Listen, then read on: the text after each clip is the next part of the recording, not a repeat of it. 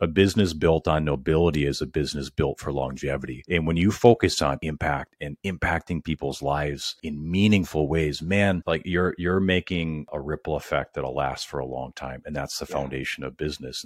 Get ready to tune in to stories of average men striving for greatness to become the leaders that are needed in their homes, in their career, and their communities. This is the Brotherhood of Fatherhood podcast. Hey, podcasters, if you're like me, you love hosting your show, but get discouraged by the time it takes to produce and market the final product. Turn to Podcast Media Machine, the number one solution for podcast design, production, content creation, and management. Visit podcastmediamachine.com. That's podcastmediamachine.com. Now back to our show. What's up, men? It's Scott again. Today I have with me Kyle.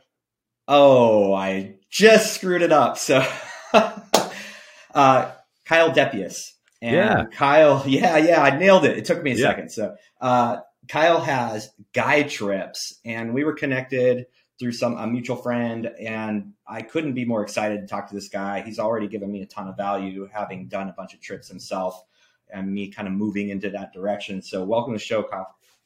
Hey, Scott. I'm uh, excited to be here. This should be a lot of fun, uh, and I'm looking forward to sharing my story and any any ways I can help the listeners. I'm I'm pumped for it. So I'm excited to be here. Thanks for having me. My pleasure. Thank you. I you know it's um it's hard to find good people to talk to. There's a lot of them out there, but there's a lot of not so great people. And so we already had a great talk. We have some similar passions and um, trajectories. And uh, I first saw Guys Trips. And I'm like, wow, that name says it all. It's pretty, pretty simple. So I'd love to hear like kind of the origin of Guys Trips because I'm really um, wanting to dive deep into a little bit of the, the, the current and always struggles men have. And we're going to riffed on that a little bit a little bit later what we found out that guys are kind of holding under their chest and uh, yeah. or close to their chest so let's let's hear why Guys Trips and a little more about you if you will sure it's a long story. I'll, I'll see how succinct i can be but i've got a corporate america background uh, about 13 years. And i got to this point in corporate america uh, like i'm sure many can can relate to climbing the corporate ladder. And at the top of the ladder for me was a, a, a version of success that was driven by a self-centeredness and ego and materialism and things right? Achievements accomplishments titles all that stuff. So i felt like i was at the point where i had achieved a lot of what i viewed as success but the problem was scott was like i look around and i'm at the top of the ladder and i'm like well this sucks it's not what i thought like i'm lonely relationships in my life are shallow I'm extremely unhealthy. This is not what I thought it was going to be. And so, what was missing? What was wrong?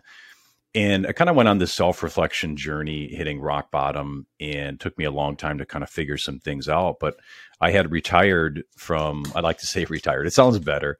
I left corporate America in 2015. I was kind of connecting the dots and I was like, what do I love in life? What do I really enjoy?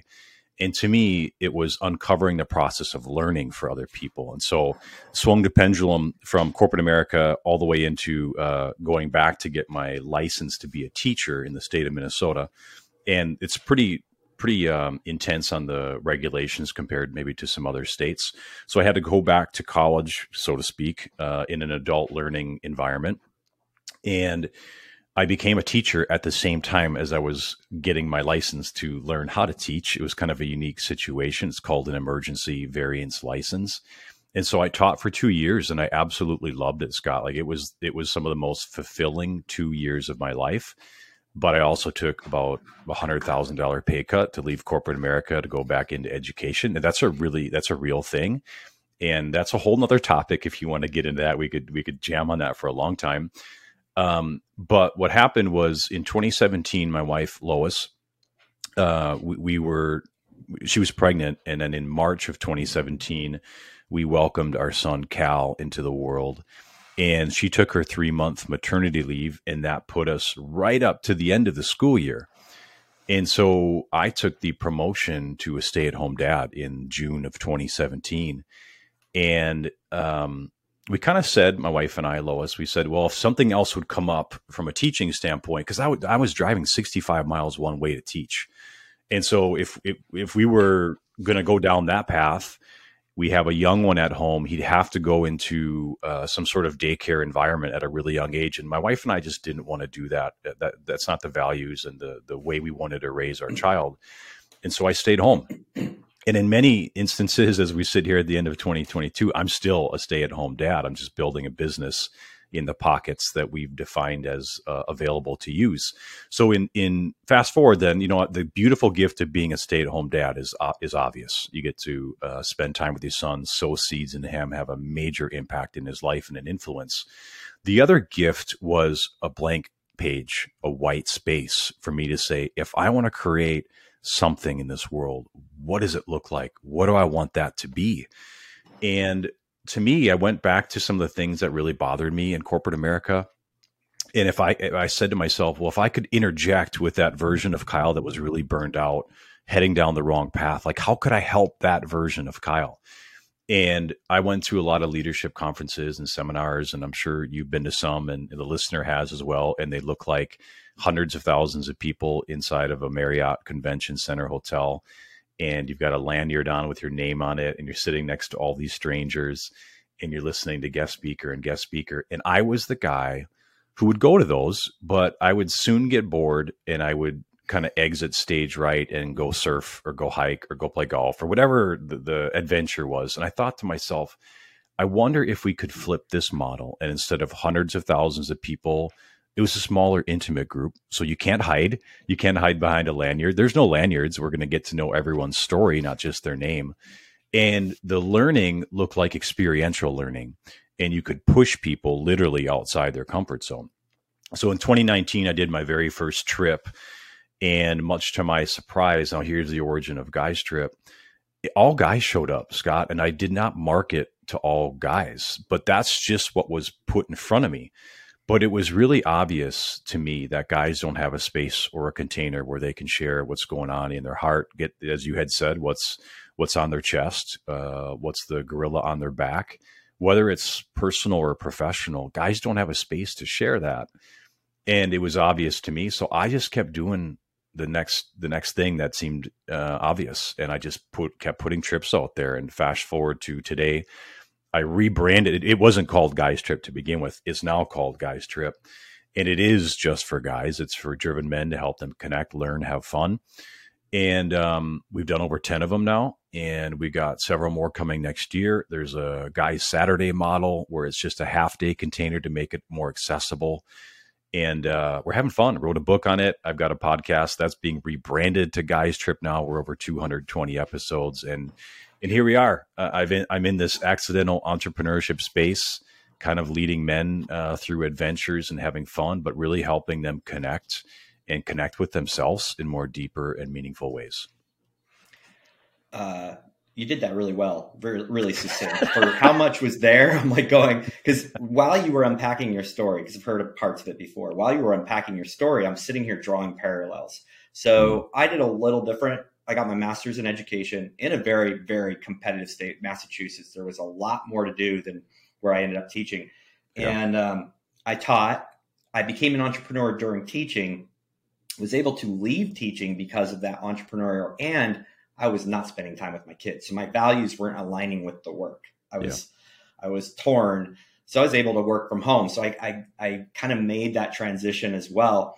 Then as my boys got older, I went into corporate. And so um, it just kind of like a total different um, trajectory, but same experiences. And I think there's a really important parallel here.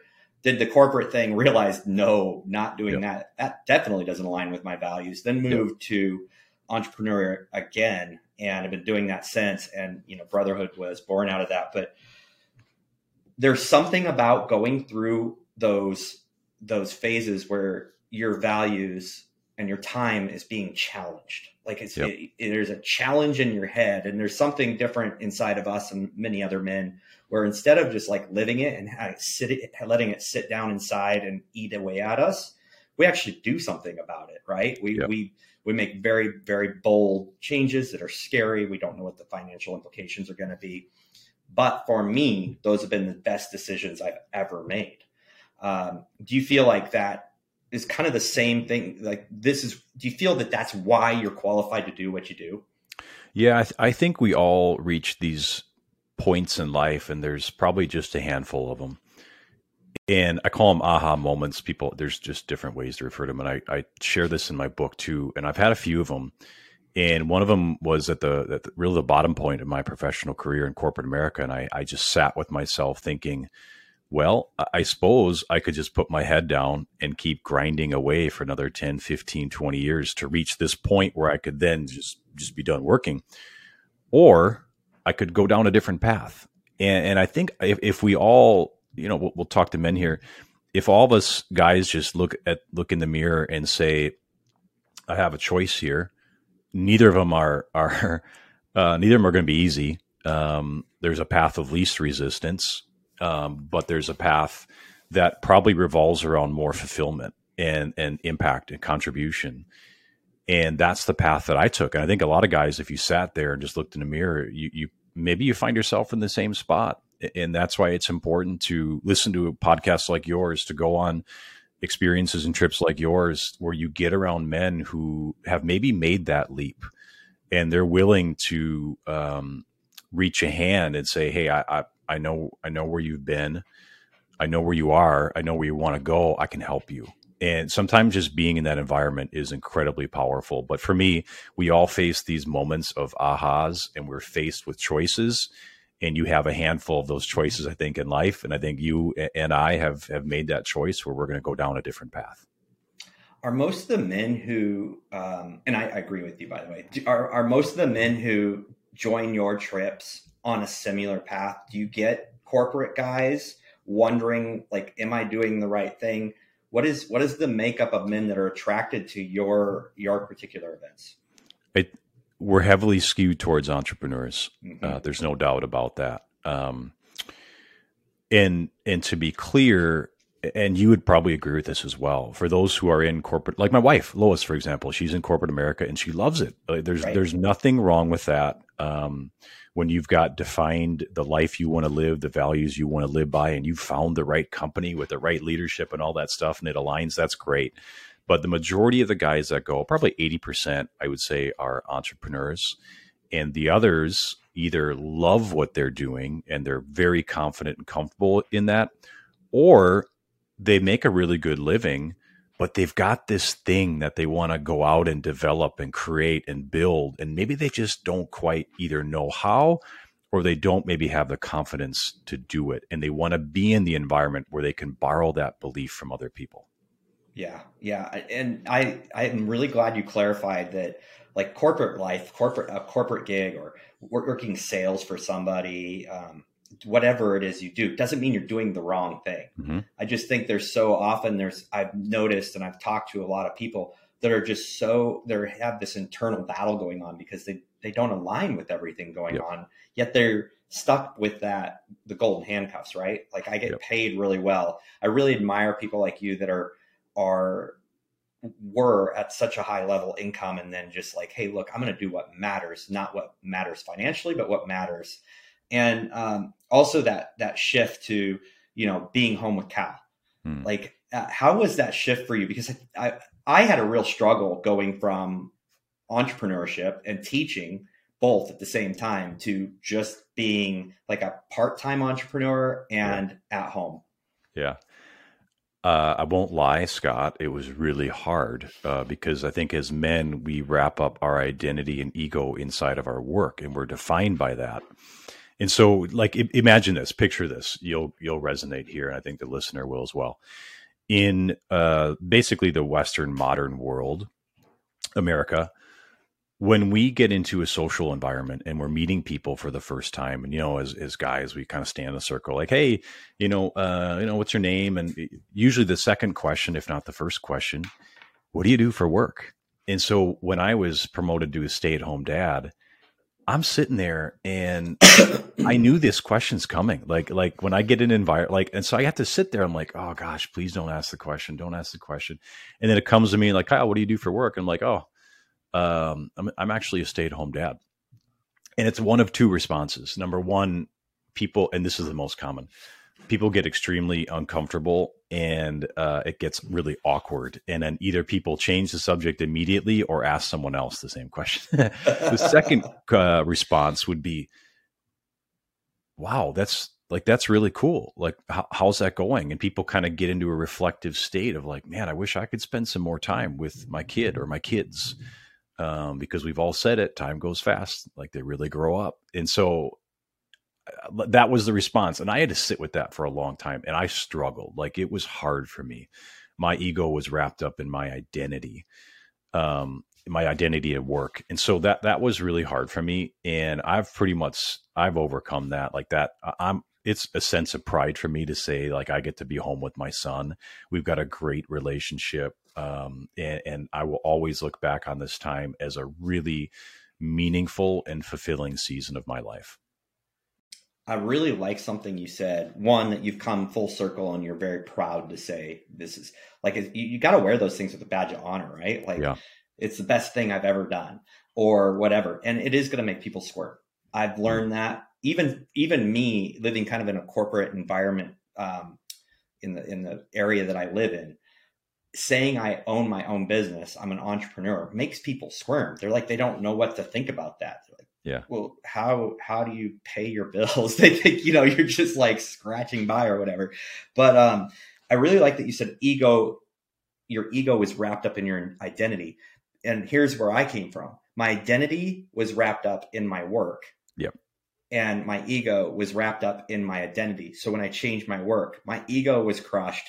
My identity was lost. And that was the biggest thing that I went through, kind of mm. dumping it all and saying, Hey, I'm I'm here. I thought, oh, now I'm a father. Now, now I'm a part-time entrepreneur, but it, I, that was still a lie. My identity has nothing to do with what I personally do. Yeah. That is my my belief, at least. Yeah. Um, and it's so interesting because I this question about or when we stand around as a group of men and ask each other that I can't even break that habit myself. I am, but I might come from a different perspective. I am genuinely interested. Like for me, talking to someone and learning what they do is an opportunity to learn something new. I'm like, ooh, yep. tell me about that. Like I met a guy the other day and he's he sells bottling. So, you know, like uh, bottling manufacturing for drinks. He's like, yeah, so we do Pepsi and I go sell and I do, I'm like, this is fascinating. And I just yeah. started talking about have you ever heard of silver bullets? And he's like, oh yeah, because I all these stories I hear, I try to tie them all together. So then I realized, like, I started really working on how do I ask different questions to really get to the depth of something, mm. with uh, you know, without kind of in reinforcing this. What you do is who you are. It's yeah. it, it's just a cultural thing we do. It's crazy. Yeah, and I'm the same. I'm fascinated by business. I'm fascinated by business models and how people build businesses and how it works and how it comes together. What's the vision? Where's it going? What's next? So I, I'm I'm almost guilt. I'm I'm guilty of it as, as well. And I I think I approach it from just a curious mind, and, and I just want to learn. Um, but you're you're right. It is a cultural thing. I think it's ingrained in us to just kind of get into that, and uh, I'm trying not to as well. But sometimes I just can't help it because I'm fascinated. Yeah, yeah. Uh, so I want to. me too. I'm working on it. I'm trying to figure out how to how to pivot. But I really am curious. I am very very intrigued about people's uh, way they earn income, the way they yep. make a living, what they do through the day. I, I want to pivot to um, talking about events because you know, mm-hmm. I've ran events for, well, I, I did big uh, events for schools, like for students, for my entire grade level, for a leadership course. I so I'm very versed at running events. And last year I took the the um, actually for business as well. But last year I took the leap and did, or this year I guess it is, I did the my very first men's event, and I knew what I wanted to have happen but I also had to approach it from how do I sell this thing? If mm-hmm. I tell guys they're going to come and spend three days with me and walk away with really tight bonds with other men and talk about things they're not comfortable talking about, there's no sexiness in that at all. And I know you're passionate about, you know, the the different level of things that happen at your events. I know because I've looked at your content that hey guys, here's what really happens when you get around other men kind of focusing yep. in the same direction as you. So let's talk a little bit about really what happens at these men's events. I mean, I wrap mine up in shooting guns and and um, hiking and rucking and nature and you know jujitsu and all these these really popular things that men like to do or, or like to would like to do. Uh, and that's those are amazing. And I know you go do really cool stuff. I'd like to talk about that too. But what is it really that you hope to accomplish in every event that you do? Um, it's such a good question because I, I think what'll capture what is a, a, bigger net to capture men is is the Trojan horse. Like how how do you create something that guys are interested in? You know, guns, cars, competition, athletic, um, you know, aviation, like like think like thrills. And I think that's good because that helps bring guys in. But you, you want to bring guys in to give them what they think they want, but you really give them what they need. Mm-hmm. And in my opinion, I think that's connection. I think a lot of men struggle with uh, loneliness, especially, and that's why I think entrepreneurs are maybe more driven to this, especially if you went from corporate to entrepreneurship, because you probably don't have a good sense of, of people in your network and community and circle that understand what you're going through. To move to move from entre, sorry to move from corporate America, which is like ready, aim, fire, to entrepreneurship, which is like fire aim ready. Like it you just it's very very different. And very few people in your network probably understand what that's like so you have to be proactive and intentional to go, to go out and build that network that truly understands you. And i think as men we're also kind of struggling culturally with you know guys just put their head down. Uh, we just grind uh, we work we, we don't ask for help we don't share things that are going on. Vulnerability is a sense of weakness. And i think um, all the opposite of that is true. And when you give guys a little taste of that, uh, they realize that void, that there's a real big void that's been in their life, and they can fill it with connection and a sense of community and a sense of brotherhood uh, and meaningful conversations. Uh, I've seen it happen on mine. I've seen, I'm sure you've seen it happen on yours as well. The very first one I did, there's a guy who very successful in business. He's got two adult daughters, and he shared with us on the last dinner. He's like, uh, guys, I think I put work in front of being uh, a dad my whole life, and he's like, I'm going to change that. And that very night, he calls his family and says, I'm doing, I'm, I'm making dinner when I get home. I'm going to come over and have everyone together. And he shared that with them. And he said, I want to apologize. I want to ask for your forgiveness. And then going forward, it's going to look like this. Can you imagine hanging on to that for 15, 17, 18, 20 years and having right. that release? Like that's, that's what it's all about, man. I, I think, you know, building, I'm at, I'm at the stage in my life, and I think you are too, and probably your listeners, a business built on nobility is a business built for longevity. And when you focus on impact and impacting people's lives in meaningful ways, man, like you're you're making uh, a ripple effect that'll last for a long time, and that's the yeah. foundation of business. And so, I don't know that I answered your question other than just kind of word vomiting a lot of stuff, but um, you know, the main key points, I think. When you want to attract high level people who get it, and they, they want to have something meaningful in their life and transformation it's it's very much uh, like my content will be very focused on connecting very focused on bringing brothers around you in your life to help you go through life together.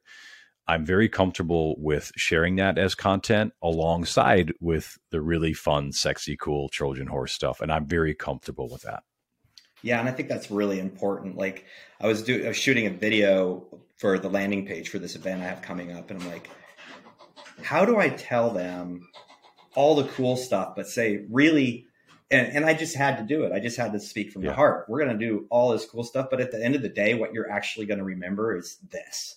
Yes. And and what I had to do is I had to go back about eight of the guys that came to my first event went and posted really long, heartfelt, like mm. almost testimonials I didn't ask for.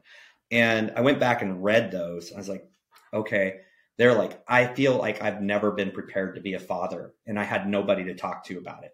I feel like I've I haven't been focusing on my family and I feel like I was I've been doing this alone and re, in reality there's other men going through the exact same things as me and there's power in that and words like intentionality and vulnerability came up. If I marketed it on vulnerability, in fact, my my web designer put vulnerability. She knows that's incredibly important to me. It's one of the pillars of our first event.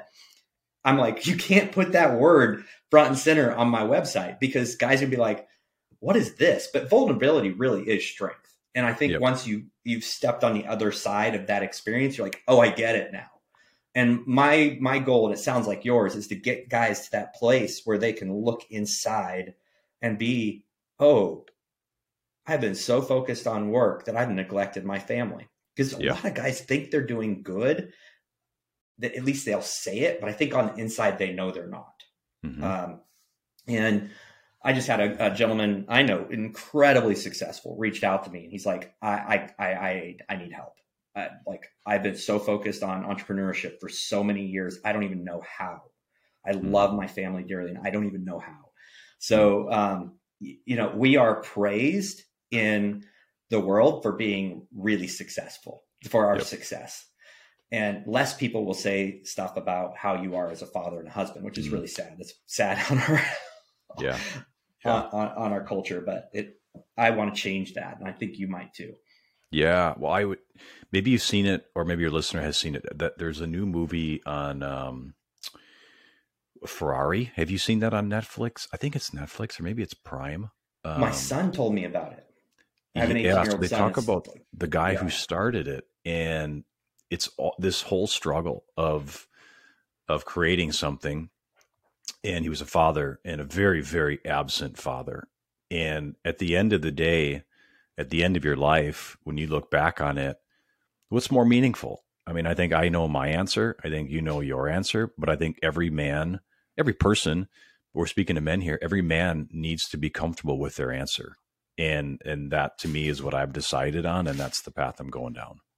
Yeah, I I agree wholeheartedly. I was talking to another guy that's helping me um, kind of do some of the marketing aspect of my next event, and he was there, and he said that first day was so incredibly painfully. Um, what he what did he say? Uh, awkward, and I'm sitting there watching everybody. You know, I'm watching, doing logistical stuff, making sure greeting, and um, and that first night I did a speech about intentionality, uh, vulnerability, and accountability. Those were the three pillars. You know, I left my heart on the table, and then we did around the fire, like sharing of like, hey, what brought you here?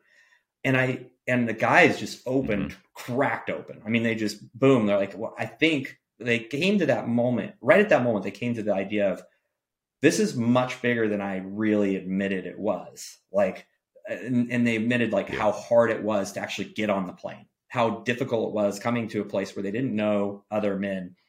And yep. hearing him say it was so incredibly awkward, yet he was the first one to buy his ticket for the next event. You know, he like, take yeah. my money now.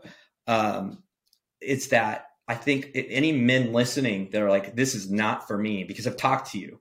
I've talked to you, I've gotten on the phone with you, and you're like, yeah, I'm not interested at all. I don't think that's the truth. I don't think I think that's a lie to yourself. I know I I think that all men need to have a deeper relationship with other men where they can what, what we turn uh, the same gentleman said you know it's we all just dropped our social armor. We all just laid it on the ground and let let everyone see who we really are. And there's so much power in that. Uh, what do you mm. do and how do you how have you seen like getting to that point where these guys go away from this with something much greater than the great adventure you put them through hmm. i think that the beauty of of what we've got going on at guys trip and what you're doing as well scott is we we meet guys where they're at. And like you had said i think some guys are going to show up and they're going to be a little bit more guarded. And some guys are going to show up and they're they're willing to to have these conversations. And both are both are okay. But what i found these trips create awareness with with in with inside men and they they will leave them saying i will never forget this conversation i will never forget um, what what scott shared in front of the group and then what what so and so shared around the campfire and that will leave a lasting impression on them and they will constantly have to face um, what am I going to do here? Am I going to continue to stuff this and bury this, or am I going to address it? And I think that's the beauty in these things because I've seen guys, I have anywhere from a third to a half of my trips are, are repeat or alumni. And I watch the transformation from some of these guys who show up to their first one very, very guarded. And on the second one, it's like they're a complete different human being and they're willing to share what's going on and they're willing to say, Hey, I, I remember this conversation and I've taken that to heart and I've made some changes and now here's where things are at. It's amazing. If you just look at a snapshot of time as the trip, we're doing it a disservice because the the ripple effect and the impact will have a very long lasting trail that we need to be mindful of and guys need to have support post event uh, and and what does that look like with inside my business and, and what you're doing but there's there's a long tail to these trips and we need to remember that as well yeah yeah there's a really long tail um, the work is not easy uh, mm-hmm. uh, what do you how do you keep your motivation around the impact that you can have like and and what you're doing when you are you know you you have i believe a young son pretty yeah. young yeah. yeah uh, and you know a wife who's in corporate, which is great for her. Um, how are you? How are you staying the course? Hmm. Yeah, our son will be six in uh, March of 2023, and then I'm 43 shortly after that. Um, but to me, I think it's it's witnessing and and this is hard because I don't think guys are really good at this. But I like to see the end of the story. I want to see how the story unfolds and sometimes even as a teacher, I mean, you probably get this. Like people don't always tell you. They don't always tell you the impact. They don't tell you the end of the story. They may not say they say thank you, but they don't really say it um, until months or perhaps years after. Mm-hmm. But from time to time, and it always seems to be sprinkled in, Scott, like when I need it the most.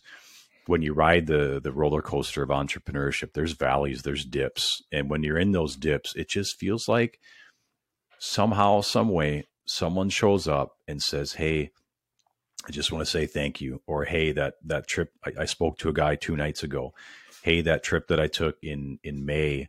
I went home and I implemented some changes and I hired um, a COO and now I'm working half the time I'm having to work. And I've got two young kids at home. Like, thank you. That was life changing. You get those little bits, those little glimmers of, of, of, um, of sunshine that just say, Hey, keep going mm-hmm. keep moving forward. What you're doing is having an impact. What you're doing is, is making an impact on others and has a ripple effect in their life. Keep going. And I think to me, that's what's most important. And I'm starting to see it more and more. Yeah, I, I uh, 100% agree, especially with the, you've done it over and over and over again and you're you're honing this craft and more and more yeah. men being exposed and um, introduced to what you're doing it's amazing I want to talk about fatherhood and being a husband. Mm-hmm. Uh, th- these are these are things obviously I'm very passionate about. Uh, yeah. First and foremost for me is is being a husband because I believe that's the yeah. that's the magic ticket to be an amazing father. Um, how do you? I'd love to hear some of your top like value or action items that you do to keep things solid in your marriage and keep you on point as a father. Yeah, that's a great question. And it's a, I really enjoy this conversation because I 100% agree that being a husband first is, is, the best way to be a father. And I think when your kids see you um, being intentional with your spouse, that's probably one of the best ways that, that you can show up as a father. Um, and I'll be the first one to admit that I fall down a lot in this category and I'm not good at it. Like someone who's driven, who's building a business. So like a lot of times you build in these silos and okay, I've got all these goals for Guys Trip in 2023. And you, you look around like, okay, well, what are my goals with my wife? Like, what are we working towards together? Um, and I'm I'm a big like visionary type person, really big on whatever those tests are, where I'm an ideator, right? I get all mm-hmm. these ideas and these visions and all these things, and it's probably not surprising to hear that, that my wife is the extreme opposite and she's really good at executing and really good at doing what's right in front of her and she struggles with vision and things like that. So as we, you know, when you and I are recording this, I, this is nerdy, man. But every every year, probably since we've been married, we've been married almost ten years. Ten years next month. The week between Christmas and New Year's, I sit down and I I pour myself extensively into recapping the year and into vision casting the next year. And then I sit down with my wife and I say, here's where we're at. Here's what I'm focused on personally, professionally, and then relationally together. And then I'll force her to do the same so that I can know what she's focused on and I can support her. Now, we've been living up here in the Northwoods um, full time for a, like a big chunk of the last two years. And so to actually go on date nights is literally impossible because yeah. we're living in the winter. There's not any, there's not a lot of people up here. So for us to have a babysitter, literally it's impossible. So we have to be a little bit more intentional with how we schedule that in. So we're looking at our calendars. Hey, when do we get time together? Like quarterly, it's our goal to have one overnight together with without our son and then we take family vacations together. I heard, um, and I try to implement this seven and seven and seven. So every seven days, it's a meal together as a family. Every seven weeks, it's a vacation together as a family, smaller one. And then every seven months, it's a longer vacation as a family. So seven and seven and seven has been a really cool tool that we've used to implement. Um, and then we just kind of break things down by quarter. What do we want to see happen in 20, like ex- example, I hate to use it, but since it's is relevant for me right now. As we're breaking out the year, I've got our whole year planned out, and so it, it's kind of funny when people ask like, "Hey, this next weekend, you want to come out to do this?" I'm like, "No, man. Like my next 13 months are planned out. I got you know, mm-hmm. so I, that, there's a lesson there too. It's it's to have some boundaries, and it's not to overcommit and overfill your calendar. Um, and the last one, I think, as a father, um, for me, it's really important. I only got one one kid, so this is a little bit easier for me. I'll take what I call a dude venture. And once a year, Cal and I go on an overnight together. It's two nights. So the last two years, it's been to the Wisconsin Dells, and we stay at the same resort, the Kalahari. And it's just father son. And, and it's a time where we can be intentional together. I can pour into him, and I see it as because, again, he's almost six. But as he gets older, my desire is to create a space and a container for him where maybe he can feel like he can share whatever's going on in his life maybe there's a bit of a, a rite of passage type thing that goes on there. I got some time to figure that out, but I want to create the tradition um, of spending time with him intentionally and doing something fun in a meaningful way. So, again, I went off on a tangent probably, but I think maybe the most important thing to share is is being intentional. And I think we're intentional with our business, we're intentional with our health goals, but how are we being intentional with our marriage and our family? Yeah, I, we have very very close alignment very close alignment on that. And it's funny because just yesterday I was like, it's not planned. So I'm, I, live a little different than you. I'm I am actually an implementer. I'm an I'm a, I'm a guy that's going to make things happen. Hey, but we should work together then, Scott. I need you in my life. I know. You know how much I hear that, and like my uh, it's it's a gift. It's an amazing gift. Like yep. putting logistical things together. Absolutely, let me go. Uh, let me do it. And that's probably why businesses work for me is I can do that. The um, but yesterday I was like, I think I just need to book a hotel for a night, you know, an hour away and or however far away and take my wife and do year end reflection and yeah. year year in advance like of course and and date i mean she's she's my fighter she's the one that has the checklist she has to get her checklist done or she can't move on and yeah. uh, and I'm like, we need to have a date night. We need to have date night. We need to have date night. We need to have date night. And she's like, yeah. and then I, I just, I'm the guy that just has to say, get in the car. We're going. Um, and then she lets loose and, and we have a great time. But I think a lot of people are, a lot of men are stuck in a prescription instead of like really looking at that intentionality. And what I mean by that is, when we do a date, we will have the conversation. Are we going to have a business date? Are we going to have like a love affair date? Are we going to not talk about kids and business?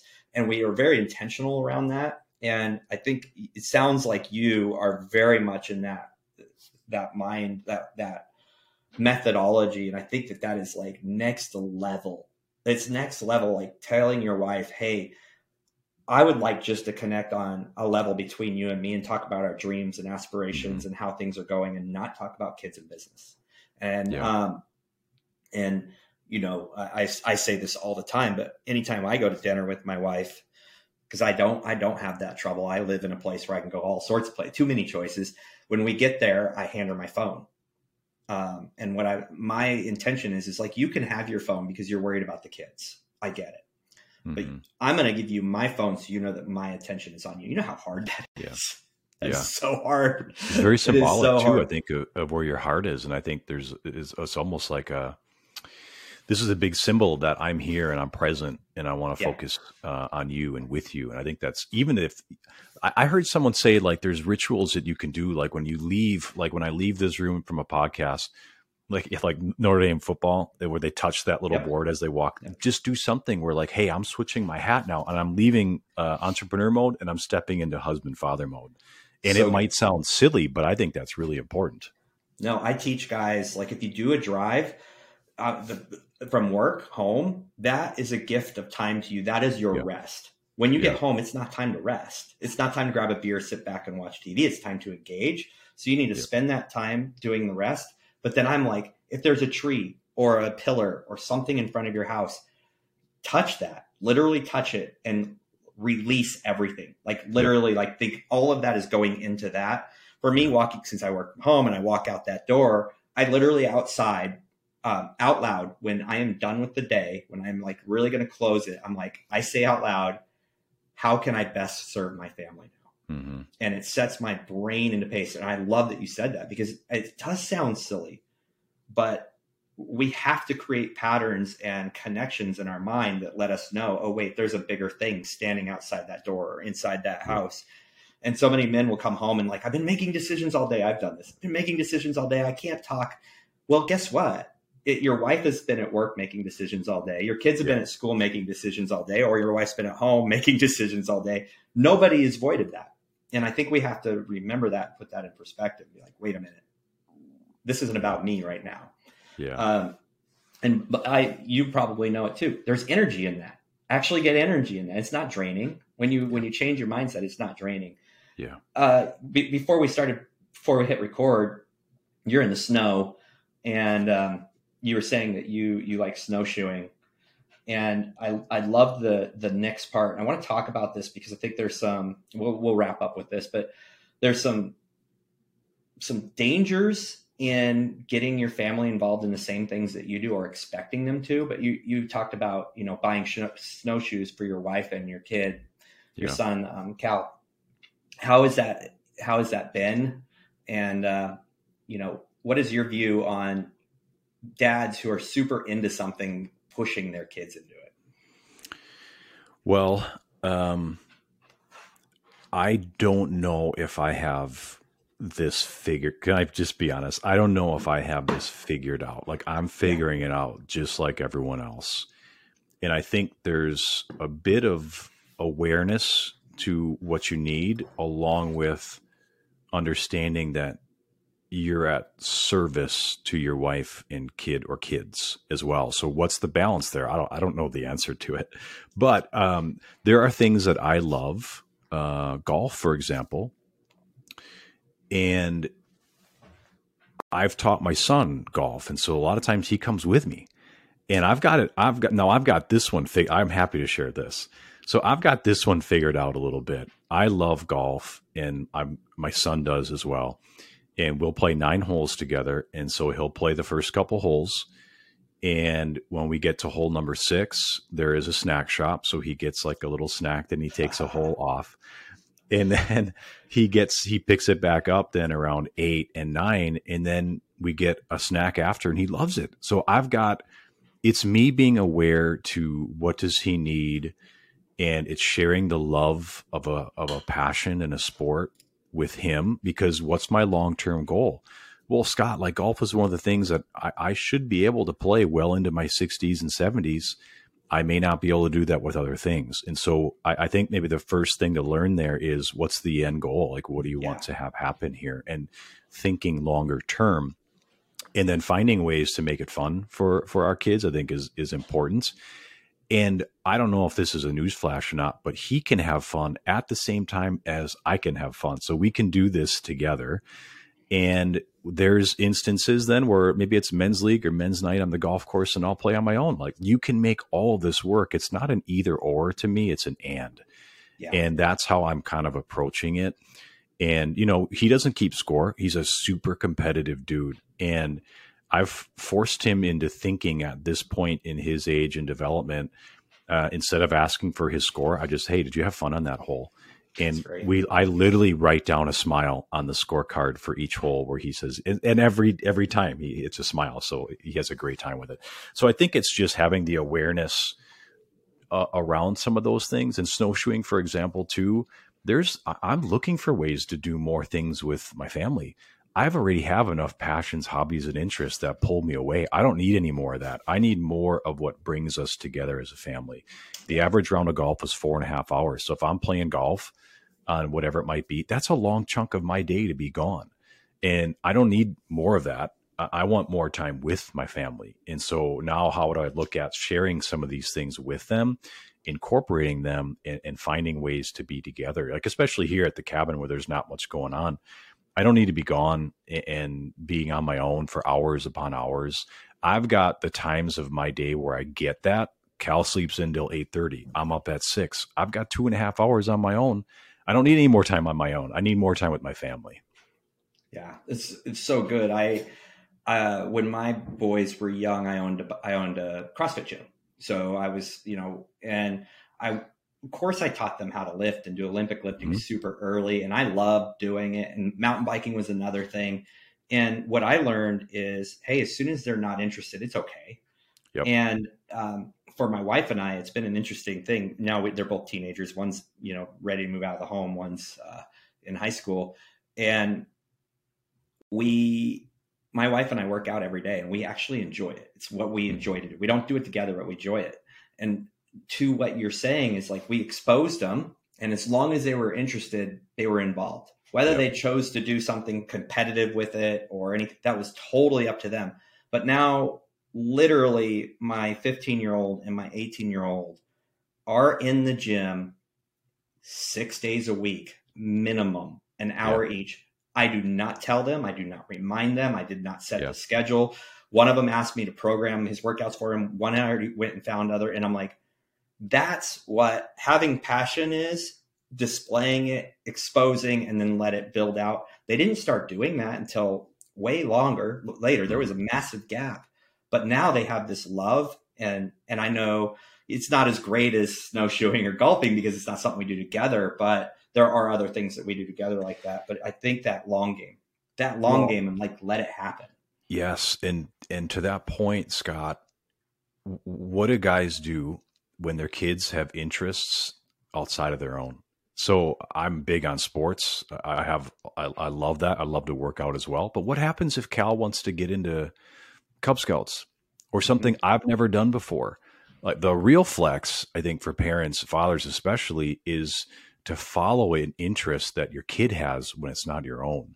And I think that's a bigger challenge. i am at a stage, you know, again, Cal 6, where that really hasn't come up yet. But what happens if it does? Am I going to let my ego go and, and just follow him and get excited about what he's excited about?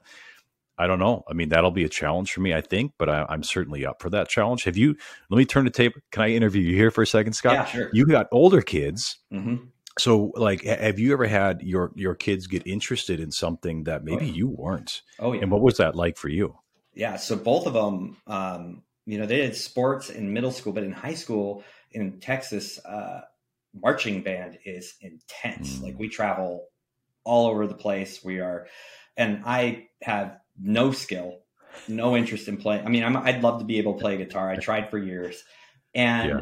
it was like asking. I don't have to be able to do, and I don't have to follow them around like a freaking helicopter parent. Yeah, I don't have to be, you know, volunteering for every single thing, but I am present and I do listen and I under and I listen, and there's so many lessons that were taught through that leadership lessons yeah. how to not lead how to lead how to how to stand out in a crowd how to say no when things aren't going right. Um, but i had to just literally embrace that and be with it as long as it was going to be and support. And like I said, going to a competition, it was like torture for me until my son was on the on the field. Right? It's just like, oh, this is the most yeah. horrible thing. But yeah. I never said that to them. And yeah. the other the other thing is, um, I'm I had an amazing role model. My dad, when I was a teen, I was a good skateboarder, snowboarder and skateboarder, and mountain biker is what I did. He did none of those things. Hmm. So he saw this opportunity to bond by not following me around on my skateboard, not taking me to competitions, not doing that yeah. stuff. But he's like, let's build a half pipe. I'm like, yeah. what? He's like, let's build a big ass half pipe and put it back here on our property. Uh, you're going to take a big chunk of my property. I don't care. We're going to put it. And That's we cool. did. We spent an entire summer and I learned so much about yeah. building. I learned so much about my dad. I learned about, you know, what he was willing to do.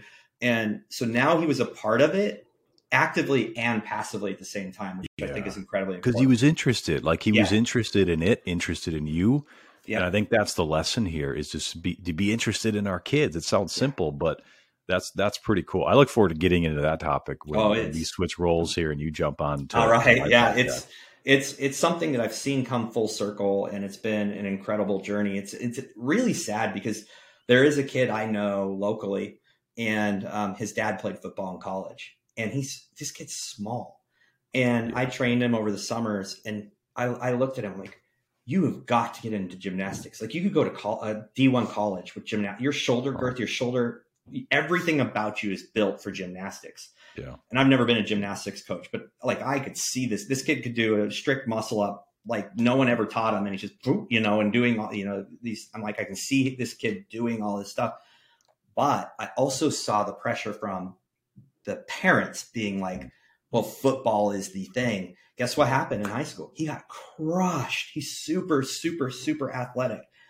absolutely destroyed, like physically destroyed because he's so small and he's put on the really good team because he, but he's so small. And I'm like sitting here going, hmm. hopefully this was his choice, not his parents. Yeah. Because if he would have yeah. at least had exposure to this other thing, I think he literally would have been world class. And yeah. that's the kind of thing I look at parents. I'm like, stop it, stop, stop projecting what you wish you would have done or you did, and mm. just embrace your kids' talents and interests and yeah. fall in love with the process of going through the process with them. Oh man, I, I one of the biggest things that Lois and I focus on is like how do we help Cal figure out who he is early on, and then foster that and encourage that and build on that, and not what we hope we want for him.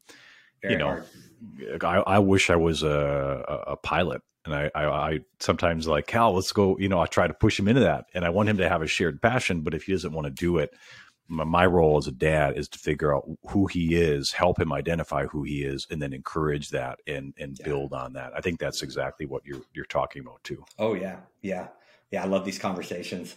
I love them. Um, well, let's let's do a quick pitch on your stuff because I, there's no shortage, uh, or there is a shortage on events where guys don't just go do really hard things. You know, there's a lot of these like kill yourself events, which hey, look, I think there's a place for them, but I think um, events and activities where men actually come together and, and, there's an intentionality to getting them to bond closer. Um, so I want you to have that moment to tell guys what you do, how you do it, when you do it. Sure. Yeah. Well, depending on when people listen to this, um, 2023, we have kind of our schedule and our calendar lined up. And the probably the best way to see that is guystrip.co. That's our website. You can see all the things we've done in the past. You can see all the things coming up in the future in 2023, we've got two big events. We're doing the Inca Trail in the fall, Ooh. and then we're also doing Coastal Maine in the fall. I'm building a couple other things. We're going to kind of get into um, what I'm really. I love golf, like I, I said before, and so I want to build a guys trip golf tournament, and so more more people to it. It'll be a quick weekend type thing. We're looking at the Robert Trent Jones Trail in Alabama. And so, uh, probably by the time that maybe this is released, I'll announce that and the dates will be there. So we have a series of like, so the the Inca Trail is six nights. There's just no way around it. And so there's a, a, a longer term commitment trip like that. The coastal Maine is three nights. And then I'm building out a series of what I call Guys Saturdays, which is just a four hour container to help guys do the same thing, connect, learn, have fun, but it's in a really accessible format in in four hours. And so we have a few markets we are doing that in Minneapolis, Scottsdale, Phoenix, Austin, uh, Charlotte. And then I'm going to build it out in Green Bay as well, just because my folks are from Wisconsin. So if it gives me an excuse to go spend some time with my folks, I want to build it around it. So if you're in any of those markets, pay attention to what we have going on there. Um, and then uh, the podcast is out there as well. Um, and then a, uh, we kind of have a shop talk guys newsletter as well that you could sign up for just to stay on top of it. So any of those ways are great. Um, but yeah, we've I'm finding Scott that guys are flying in for these Saturdays because wow. they're like, hey, I maybe maybe in the season I'm in financially or business building wise, I can't do the three night commitment or a six night commitment but man, I could make a weekend out of it. And January um, in you know Scottsdale in January sounds pretty nice, especially if you live in the north like myself. So those are really accessible. I mean, they're maybe a hundred bucks, maybe it's 175 bucks. It's a really low financial commitment, but you wow. the return on that investment is pretty sweet. So that's probably the best way I think maybe to get involved is just check out the website and see what we're up to. That's awesome. Kyle, it's been an absolute pleasure. Just like the first time I talked with you, uh, taking away a lot, and I think you have a lot to offer men. So I really want to applaud you for what you're doing and the efforts you're Thank putting you. in um, yeah. with your wife, your your son, and with other men around the world. Thank you so much for being a guest. Thanks for having me on, Scott. Appreciate you. Thank you for listening to the Brotherhood of Fatherhood podcast. If you enjoyed the podcast be sure to share it with your friends, your family, and follow us on social media. If you are a father, make sure you join our Facebook group, The Brotherhood of Fatherhood. Hit the subscribe button and tune in next time for more podcasts from the Brotherhood of Fatherhood.